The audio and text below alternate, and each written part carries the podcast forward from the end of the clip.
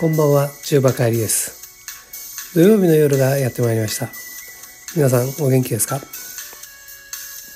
最近、ニュースを見るのが楽しみで仕方がない僕なんですが、どんなし、えー楽しみかというと、あのー今、ホットなニュースっていうのは、派閥の政治資金パーティー、えーそれでまあノルマがあって、そのノルマを超えた分がキックバックされるっていうね、皆さんご存知の、そういうお金をですね、あの、キックバックされたお金を、まあ、収支報告に記載されてない、ね、えー裏金として自由に、まあ、使ってると。まあ、それが何に使使われてるのかっていうのはね、そういう問題にもなってますし、そんなことで、えーその政治資金を集めるパーティー、えーをするのをやめようってね。まあ、それには、あの、そういう派閥をなくそうっていうね。岸田さんが、えー総理大臣がですね、えーやめましょうとね、解散しましょうっていうのを宣言して、まあ、そのあの政権を握っている自民党の中で派閥がえー6つあるみたいなんですけど、まあ、その中の4つが、えー解散を決定したと。で、残り2つね、えー解散に上がってる 派閥があるんですけど、えーなぜ、えー解散しないかってね、あの、その理由としては、まあ、俺たちはその、資金集めのパーティーやってね、えー何、何の悪いこともしてないんだから解散する必要ないだろうと。ね。ただこねてると。まあやめたく、あの、解散したくなければしなくてもいいんですけどね。えーしなくてもいいんだけど、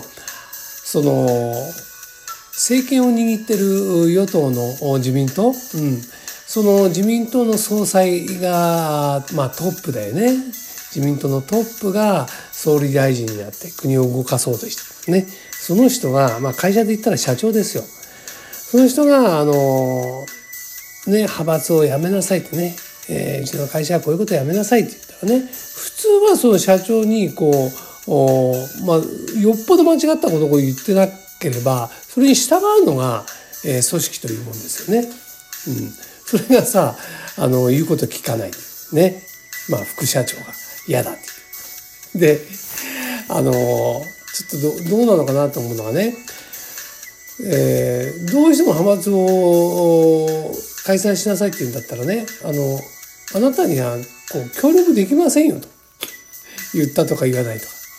それってさ、あの、そ総理大臣を、こう、なんていうの、をサポートして、ね、動くのが、その、与党であり、うん、その自民党のね、えー人たちじゃないですか。その人がさ、あの、派閥を解散しなさいって言って嫌だよってね、あの、それでも解散しろって言うんだったら、あなたの言うことをね、バックアップしませんよってね、言うこと聞きませんよって。それってさ、あの、じゃあ、えー総理大臣が日本をこういうふうにしていきましょうってね、こういうようなことをやってよくしていきましょうっていうのに、は反それに応援できないってことだよね。そう、そんなことってあるの？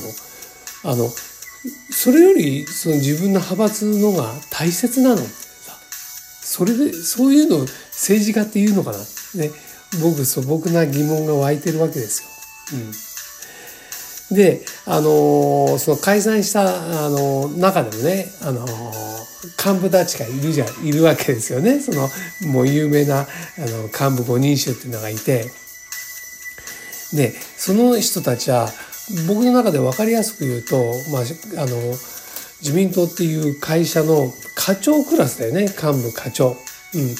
うん。で、えー例えばその上に部長っていうのがいるんだけど、まあ社長が岸田さんとして、その部長ね、営業部長の本部長っていうのが塩江さんね、うん、がいるわけです。その下に、えー営業1課、2課、3課、4課、5課あるわけですよね。うん、で、そこの課長が、あのその部下たち、あの、課長がね、あの、部下、そのキックバックをもらってる、うー課なわけですよ。うん。ね、あの営業の、えー、ノルマが、えー、じゃああなたのところは年間で1億ねねそれ以上稼いだね、そしたらそれがあの会社のこう利益になっていくわけですよね。そねそれをあのなんだろう自分の課でこう猫ばばしちゃってるっていうかね、うん、そういう感じだよね。で、えー、そういうのは当然その営業一家の課長さんはそういうのを知ってるわけですよ。ね、部下がやろうが何しようがさそれを、えー、完全に、えー、そういうのがあったのを知りませんでしたとかねそういう浮いたお金があったの知りませんでしたねで、えー、勝手に部下がやりましたとかさ、えー、そういうことを言ってるわけですよ。ね、で勝手にやろうが何しようがさその課の長である人がさあの責任取るのは普通の組織と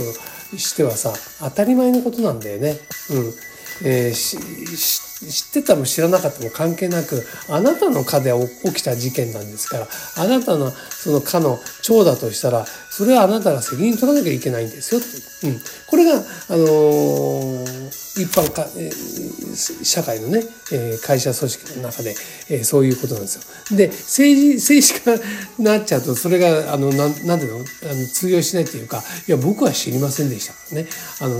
えー、秘書が勝手にやったことですよとかね。そういうあの還付金制度も知らなかったってね、うん、そういうこう胸を張って言い張る。これってどうなのかなってね。政治の社会っていうのはあのそれがまかり通っちゃうね。そういうことであるとさ一般社会一般人あの、えーと、と一般市民が普通の会社で働いてることっていうのはさあの分かってないってことだよね。だから市民の声っていうのは全然わからないっていうのとイコールだよね。うん、そういう人がそうあのなんだろう政権を握ってる与党の幹部としてさ、えー、政治をやって日本を動かそうとしてっていいのかなってねこれもまた素朴なじあの疑問が湧いてしまうわけですよ。うん、あのでそれのその営業1課2課3課あってその上のあの本部長っていうのがねいるわけじゃないですか。でその人も、えー、責任を取らないね。あそれは営業1課2課がね勝手にやったことですからね本部長の私としては、ね、全然知らないところでやってることですから、えー、責任はこれは取れませんよね。うんうん、政治家として辞任することは全く考えておりません。ね。そうそれを一気シャシャと 言っちゃうっていうのもねこれどうなのかなってね、うん、そこでも私あの素朴な疑問がね湧いてきちゃうんですよね。あのこの、えー、幹部連中っていうのはね、うん、男としてさ、えー、どうなのかなっていう。自分こう恥ずかしくないのかな。ね。あの僕のこの放送でも、えー、前に言ったと思うんですけどね。あの男ってさあの他人からさ自分のことをさあんたさ男としてかっこ悪いよねとかさ男としてどうなのって言われた時に一番なんかこうあのああダメだな恥ずかしいなってさあの俺なんか思っちゃうんだけどね。うん。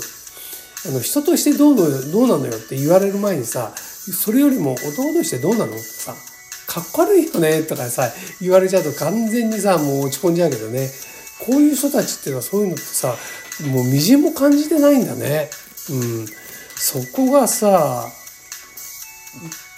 どうなのかね。そこまでしてこの、えー、政治家っていう魅力があるっていうかさその、うん、政治家っていうかなんていうか金儲けっていうかさ権力を握っていたいっていうのがさうんどうなんでしょうね。まあそれを応援してるこう有権者の人たちっていうのは当然いっぱいいるわけだよね。うん、そういう人幹部連中っていうのはさもう何年もさあの君臨してるから幹あの幹部になれてるんだろうからね。うん、だからそういう人をバックアップしてる人っていうのはあのこの日本にさいっぱいいるわけだよね。うん、その人もその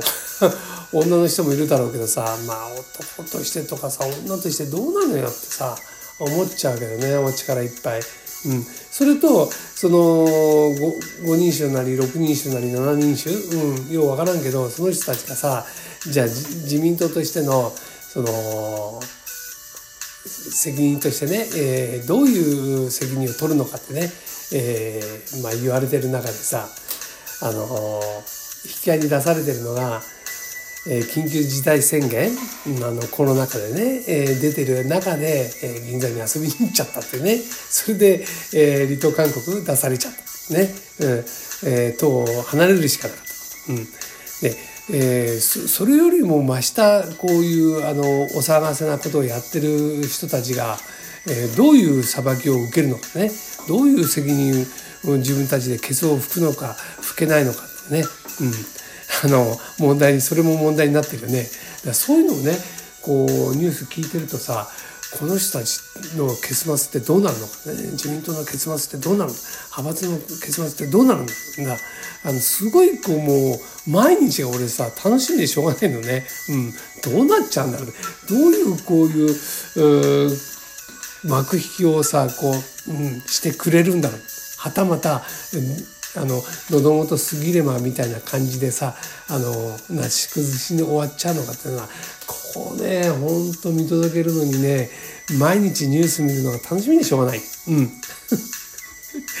そんな今日は、えー、お話で、えー、終わりになっちゃうのかなってね。皆さん聞いてて面白かったのかわかんないけど、またくだらねえこと言ってんなと思われちゃうのかもしれないですけどね。えそんな感じでございました。うん。ということで、えー、今日のですね、